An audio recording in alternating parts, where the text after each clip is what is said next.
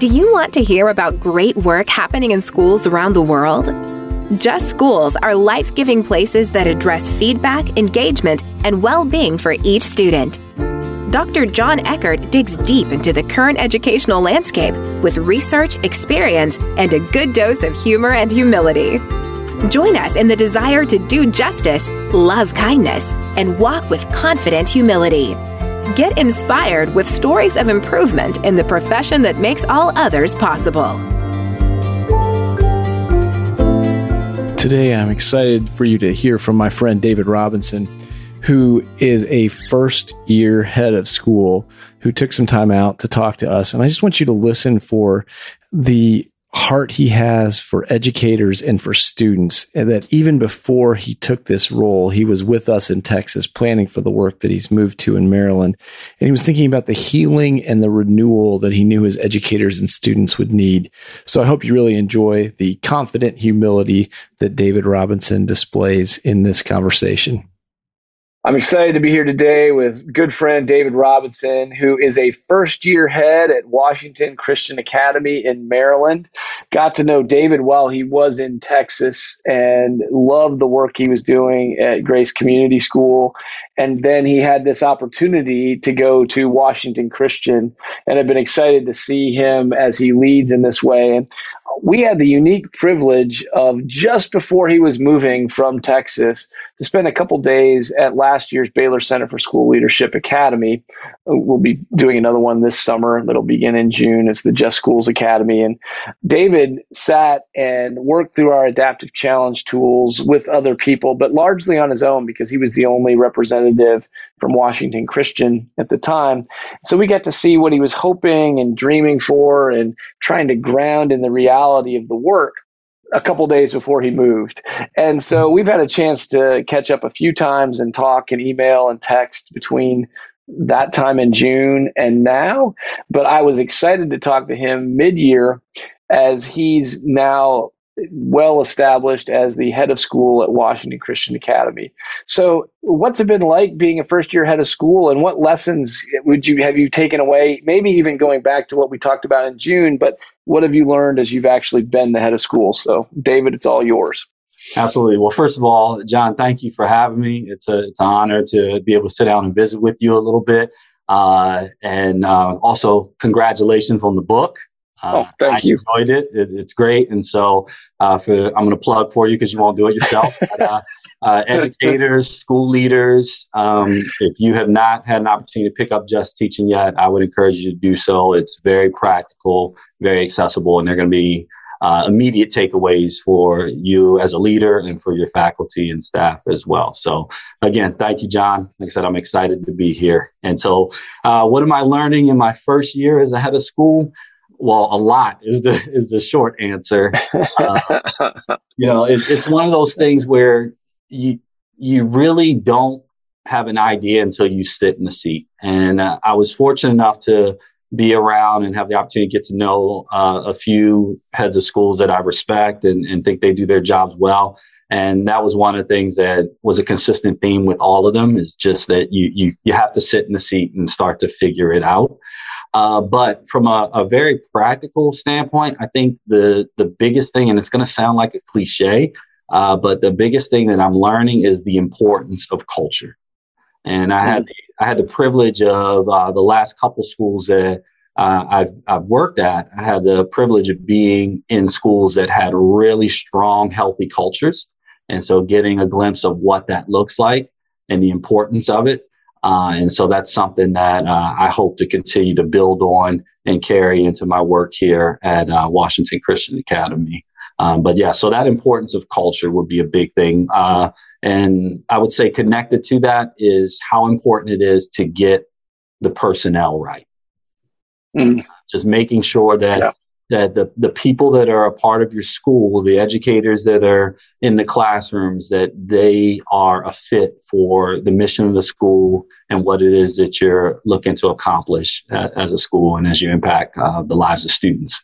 No, that's that's such a good word. The culture obviously matters, and you have the advantage and disadvantage of being new to the culture, mm-hmm. where you can be an outside observer at first, and now you're one of the main drivers of culture. This weekend, we had a Culture of Joy event, and one of our leaders, uh, Herb Cox, was sharing that culture is being formed whether you're a part of it or not. Mm. And so, this idea that you now get to step into that and lead in ways that hopefully build culture, get the right people into the organization and move it as you grow in this way that becomes this virtuous cycle of culture development rather than the vicious cycle of when things start to fall apart they they accelerate because of that. You want the virtuous end of that. So i'm curious based on i don't even know if you remember if you even have any of the adaptive challenge stuff that we did in june uh, is there any of that that has been beneficial to you and it's totally fine if it is if it hasn't been because i know you were going into a new job where you'd spent very little time. But was any of that has any of that been able to drive some positive culture for you? Or are you finding once you got on the ground it was a different reality that required different tools and different thinking uh, well, yes. The, the immediate answer is yes, and I, I, think it's important whenever you step into a new role and you step into a new organization that you take time to gain an appreciation for what has gone on before you got there. I think the mistake right. leaders make so uh, far too often is they come in and whether directly or indirectly give off a vibe of I'm here to fix everything. I'm here to to save the day. Uh, follow me. You know, I have all the answers. And I, I think that's a mistake. And I think that um, you miss out when you don't take some time to appreciate all the positive work that has gone on before you have gotten there. Because no matter what situation anyone's stepping into, chances are there has been some positive work that's gone on. And so I think gaining appreciation for that. Uh, but one of the things that I picked up on pretty early um, even during my interview process here was I, I felt like our people uh, needed to heal. You know, uh, coming mm. to the Northeast, uh, first of all, the education profession, you, you talk about it all the time. Everyone knows all the numbers. Teachers are fighting burnout and they're overextended and um, just the whole caretaker's dilemma thing and just everything that they have going on. And so then you you amplify that with what we had with COVID over the last couple of years. And in Maryland, the response was a lot different than the response that we had in East Texas. And so, uh, I'm, I'm, guessing that's an understatement, but yes. yeah, yeah. And, and, and, again, that's not meant to be judgment. I know it. Right. It's right. really intriguing to see how various regions handle things in, in, in extremely different manners. But all that to say that it, it had taken its toll. Um, and then there had been a little bit of turnover at our school. And I could just get the sense when I had the opportunity to visit with uh, the faculty during my interview that healing needed to take place um, and that the peace of God was something that needed to be embraced. And I felt like God had laid that past, passage, excuse me, in Philippians 4 on my heart uh, right around that same time. And so uh, as we moved into the academy, you know, and, and this has been something that's been on my heart you know, before that and before this interview process, but just the care of people in education. And so, what does that look like?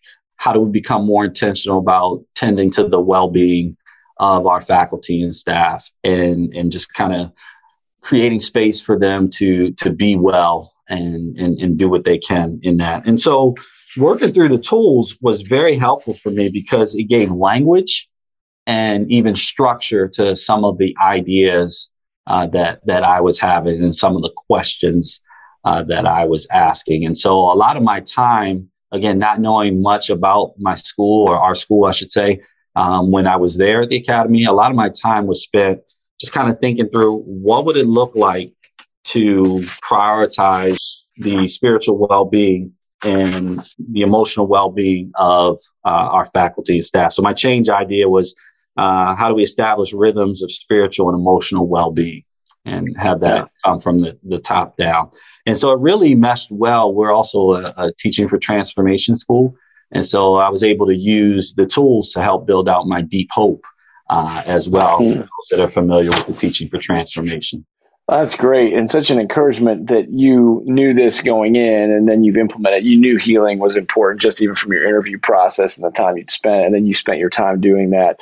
That's a that's a great encouragement to see a new leader uh, leaning into that. And I loved it since it's a podcast, they can't see you on camera, but as soon as I asked that question, you reached over for your tools. I'm like, that was, you know, I thought those could be somewhere in recycling bin or collecting nope. dust somewhere. So I, I love that. Yeah. So what would you say your biggest lesson has been? So to, as an encouragement to people that are either beginning heads of school, beginning administrators, or even veteran ones, uh, what's been your biggest lesson so far in your time at Washington Christian Academy? Hmm. Ooh. Just one? And I know it's tough. yeah, pick one of many, but yeah, what would be one of maybe your top five? What what, what would it be? I think the the the biggest lesson, and this is really just a reminder that keeps coming to the forefront, is to make sure that it starts with you. And what I mean by that is if I am not doing the things necessary to take care of myself, then I'm not going to have anything left over to pour into my faculty, which then in turn, they're not going to have enough to pour over into, into the students. And so just doing the things that attend to, to my, my spiritual, my emotional, my physical well-being, remembering to do that. Uh, that would be the biggest lesson because you can't lead from a place that's not true of your life.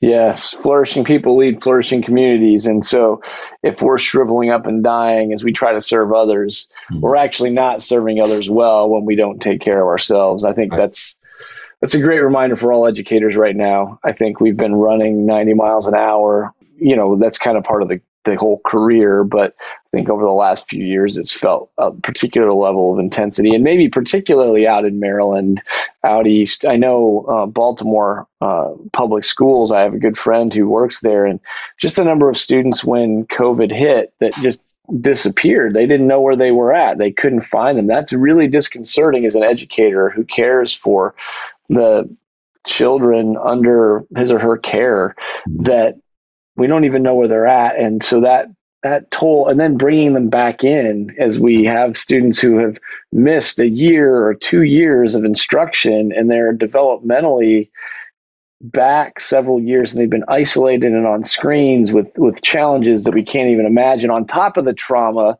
that is common even under typical times so i, I think it becomes very easy as educators to become victims of the tyranny of the urgent, where we're constantly meeting whatever needs we see in front of us, and then we just ignore our families, we ignore our own needs. And so that's a great reminder. So, what would you say, maybe related or could be separate? What's the toughest challenge you still face as a leader in the in the middle of the school year? I really do believe that um, well, I'll, I'll give two. I, I, know you asked for one, but I'm going to give two. That's fine. I think one of them, from just a, a student learning side of things, is just uh, addressing the gaps that have occurred, whether it's just due to just normal gaps, whether it's due to COVID and, and lost learning time, but just figuring out, okay, how do how do we fill in those gaps. And, and really, the other thing I've been thinking a lot about and starting to ask questions around is are we still measuring students in a way that's relevant? Do, you know, maybe we need to rethink how we're measuring. Uh, and uh, the students might just be in a different space right now. But those are those are the questions I'm asking. So that that's one thing. How do we address the gaps that, that we're seeing? And then for us specifically, math would be one of those content areas where we're we're seeing some gaps. Uh, and then on the other side of things is just the personnel side. And again, we, we see teachers uh, walking away from the profession. Um, we, we see teachers, you know, across the country leaving schools in the middle of the year. Uh, and, and, and that's very challenging. And so, you know, you don't want to vilify those individuals because they all have their various reasons for doing so. But I, I, I just wonder what can we do to I guess, help stem that tide, create more of a, a healthy space for them because, it, again, you hear a lot of burnout uh, as one of the main reasons. And so I think those are the, the two biggest challenges that I, I feel like I'm seeing uh, for us specifically, but even just maybe regionally. That flows into this next question well.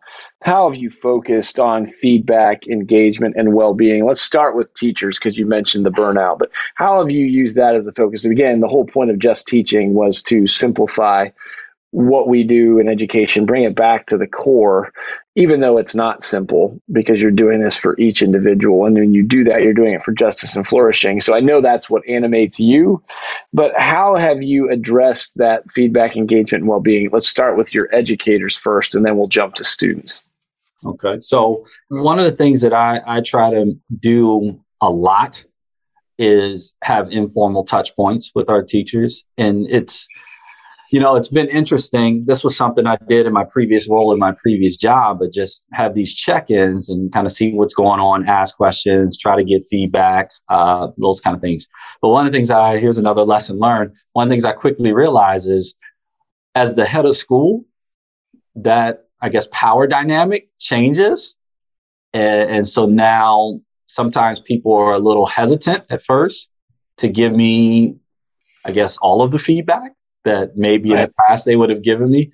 And so trying to figure out how do I, again, build more trust and deepen that relationship and, and, and let them know that, hey, I'm here to come alongside the work that you're already doing.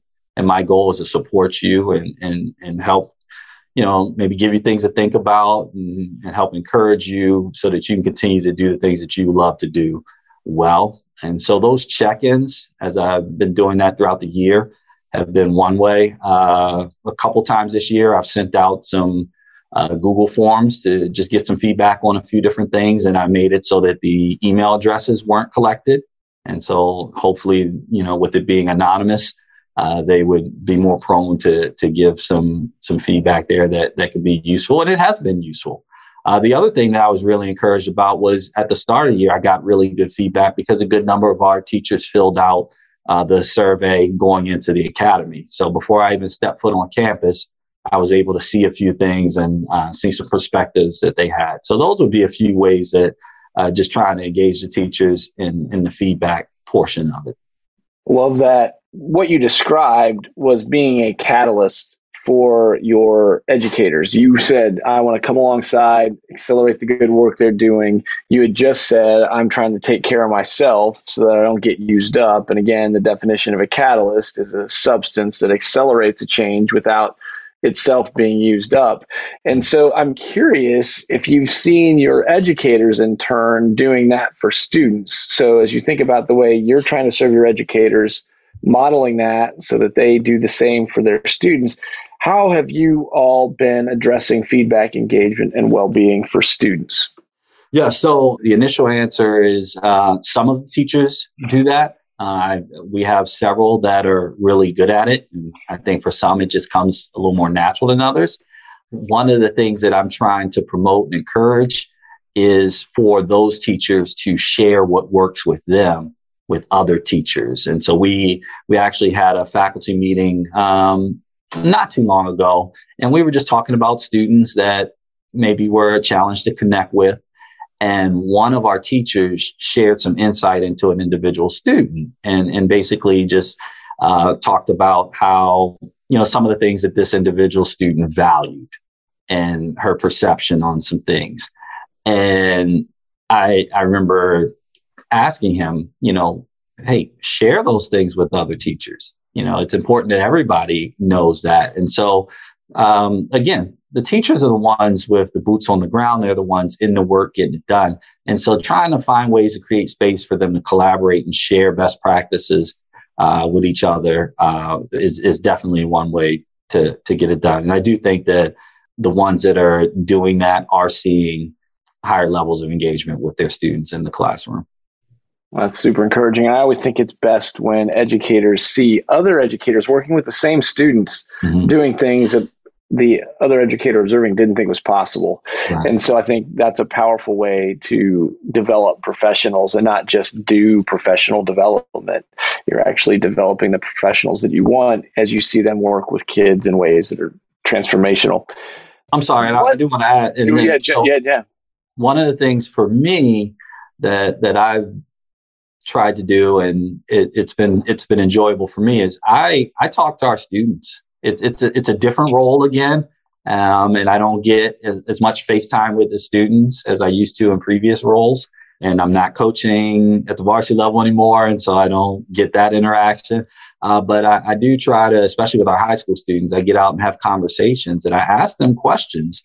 And I think earlier in the year, there was some hesitancy from students. You know, is this a, is this a setup? Is this a trap? yep, yep.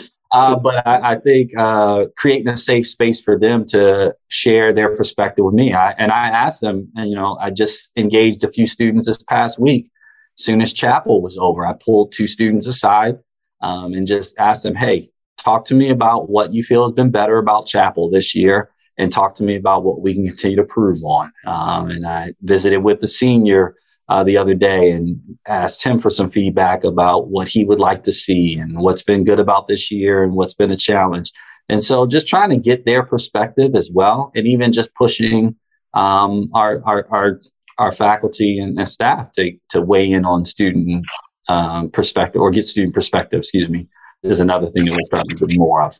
Yeah, student voice is so important. And being a trusted person that they can give you feedback honestly is good. You mentioned having to get some anonymous feedback because there is a power dynamic there.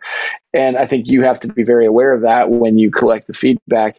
But we have to be asking the questions, and the students are the ones we really need to know how this is impacting them. So curious to know what's been the most life giving moment you've had so far as a new head of school. So, if you were to pick, maybe you've had multiple ones, but something that just jumps out at you over the course of this school year that's been life giving to you as a head of school.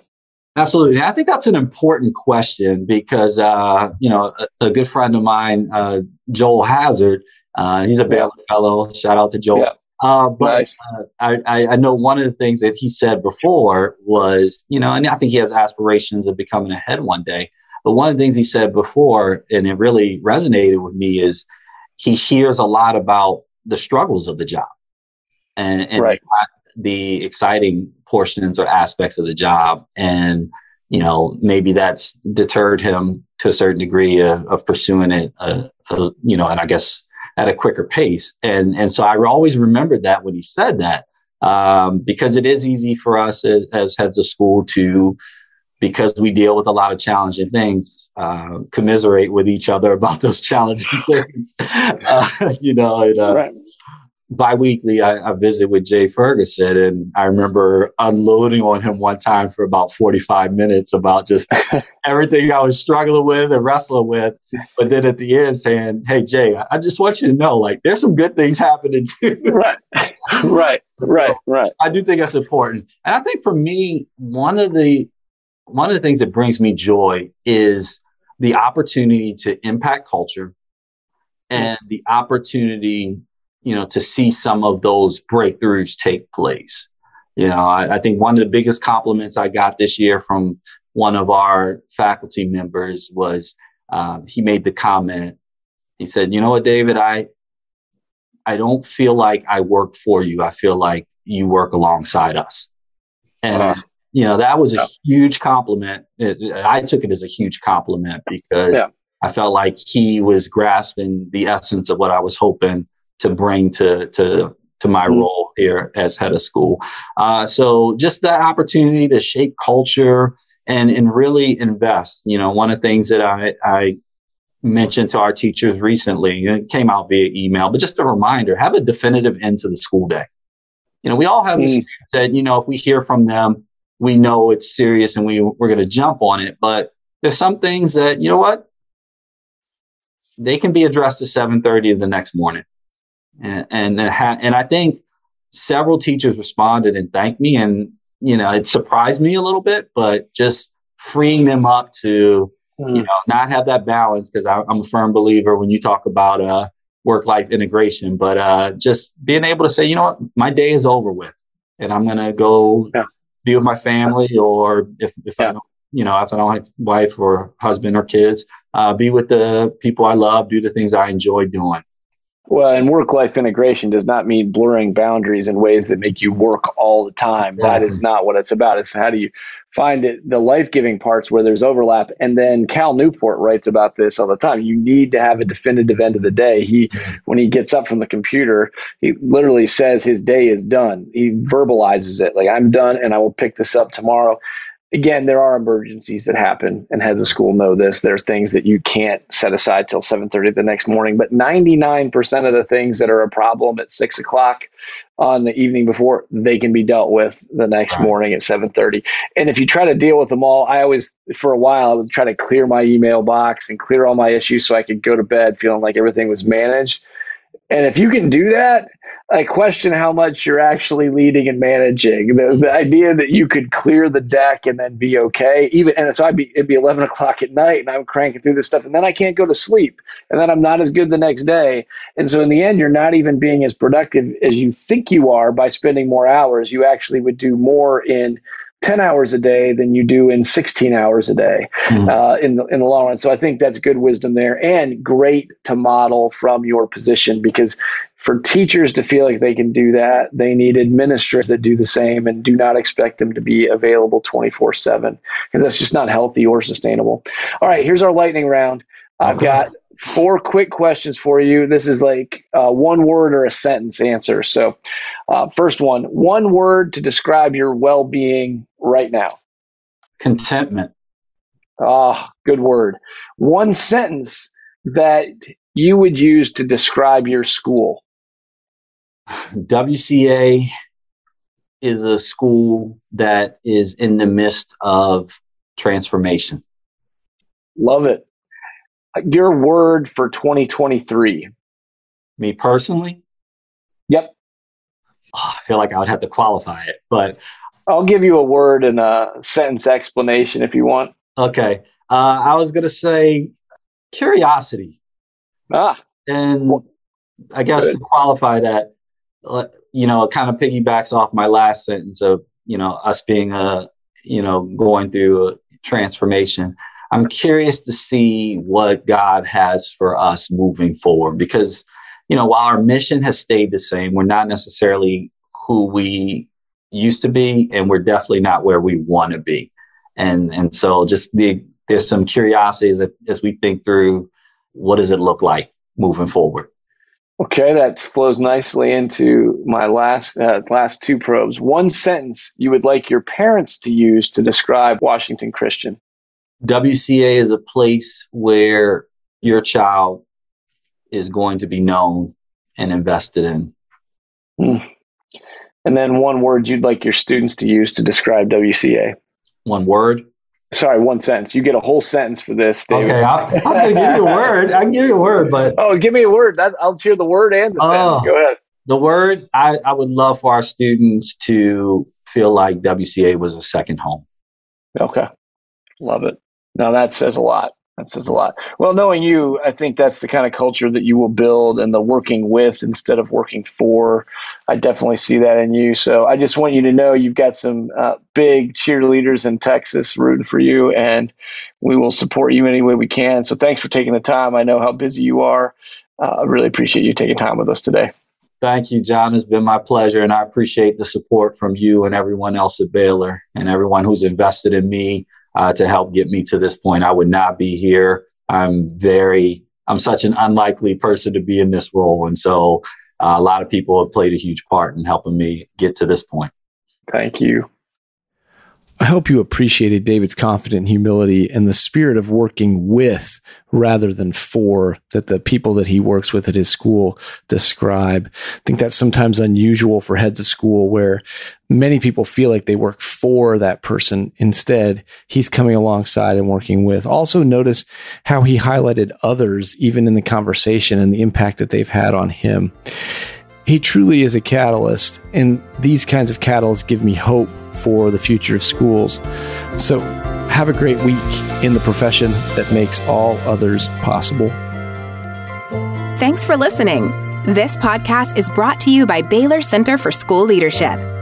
Join us for our Just Schools Academy this June, where we will use Dr. Eckert's book, Just Teaching, to do better work together.